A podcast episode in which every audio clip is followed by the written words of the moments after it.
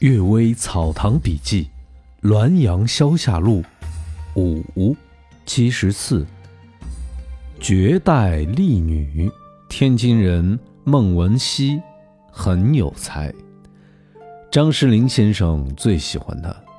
有一天，张诗龄扫墓回来，在路旁的酒店里遇见了孟文熙，看见他在墙上题写了一首新诗。东风剪剪，酿春衣。信步寻芳，信步归。红映桃花一人笑，绿遮杨柳燕双飞。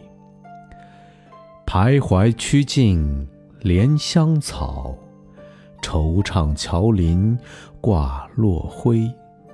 寄取今朝言住处。酒楼西畔，是柴扉。张石林问他写这首诗的原因，他不说。再三追问之下，他才说：刚才在道旁看见了一个美女，漂亮的倾国倾城，所以坐在这儿等她再出来。张石林问：美女去哪儿了呀？孟文熙指给张看。张世林大惊道：“那是某某家的坟地，荒废已久了，哪有什么美女啊？”两人一起去看，果然，坟丘起伏，荒草没尽，连个人影都没有。明罚，我在乌鲁木齐供职时，有一天，下属匆匆来报，军校王某已奉命出差伊犁押运军火。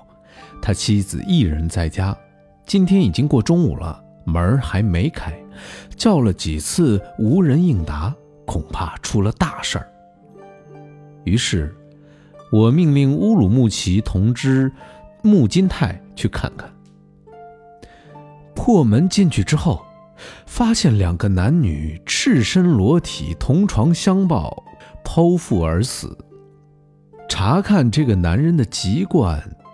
无人知道是从哪儿来的，也没有一个人认识他。于是去邻居那里去打听，也没有个头绪，只好计划当做一桩悬案，草草了结。当天晚上，女尸的嘴里突然发出了凄凉的呻吟声，两唇艰难的一张一合。看守吃惊不小，走近一看。原来女人已经活了过来，第二天，她竟能说话了。经审问，她供认道：“我从小与她两小无猜，彼此相爱，结婚两个人还保持了一种幽会的习惯。后来，我跟随丈夫住房西域，也仍念念不忘。他寻踪而来，他刚到。”我就把它藏到了屋里，所以邻居们都没有发现。一想到相聚是暂时，而分别是永久的，于是相约一起死后在阴间长相守。自杀时感到痛苦不堪，接着昏迷了过去。忽然像做了一个梦，灵魂脱离躯体而去。我急跟着他去，却不知他的踪影。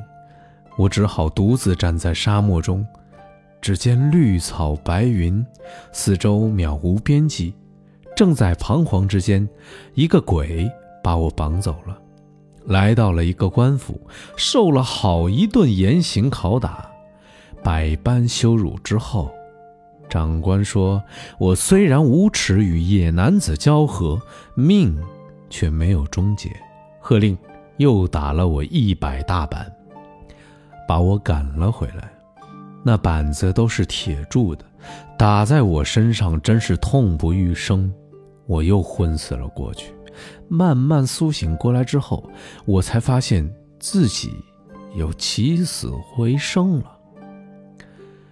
查验了他的腿，果然伤痕累累，惨不忍睹。住房大臣八公说他已经受到了地府的惩罚，通奸罪。我们就不必追究了。我的乌鲁木齐杂诗中写道：“鸳鸯毕竟不双飞，天上人间旧愿为。百草萧萧埋缕衬，一生长断画山鸡。咏唱的正是这件事儿。诡异大家，朱青云说，他曾经同高希元在水边散步，这时早春的冰刚刚溶解，明净的绿水波纹流动。高说，回忆晚唐。有“鱼鳞可怜子，鸭毛自然碧”的句子，没有一个字说到春水，而晴天的水动波荡不定的样子，就像在眼前。可惜不记得他的姓名了。朱正在沉思，也未回答之际，听见老柳树后面有人说话：“这是初唐刘希夷的诗。”并不是晚唐人所作。走过去一看，并无一人。朱惶恐不安地说：“白日见鬼了。”高微笑着说：“像这样的鬼见一见，倒也非常好，但恐怕他不肯出来相见罢了。”说完，对着树做了三个揖而行。回来翻简刘的诗，果然有这两句话。我偶然之间把这件事情告诉了戴东原，东原因而说起有两个书生在烛光下对谈，争论春秋的周正夏正，唇枪舌剑，你来我往，僵持不下。忽然听到窗外有声音叹息说：“左氏是周氏人，不会不知道周代的正朔。两位先生何必耗费言辞呢？”出去看窗外，只有一个小童正在熟睡。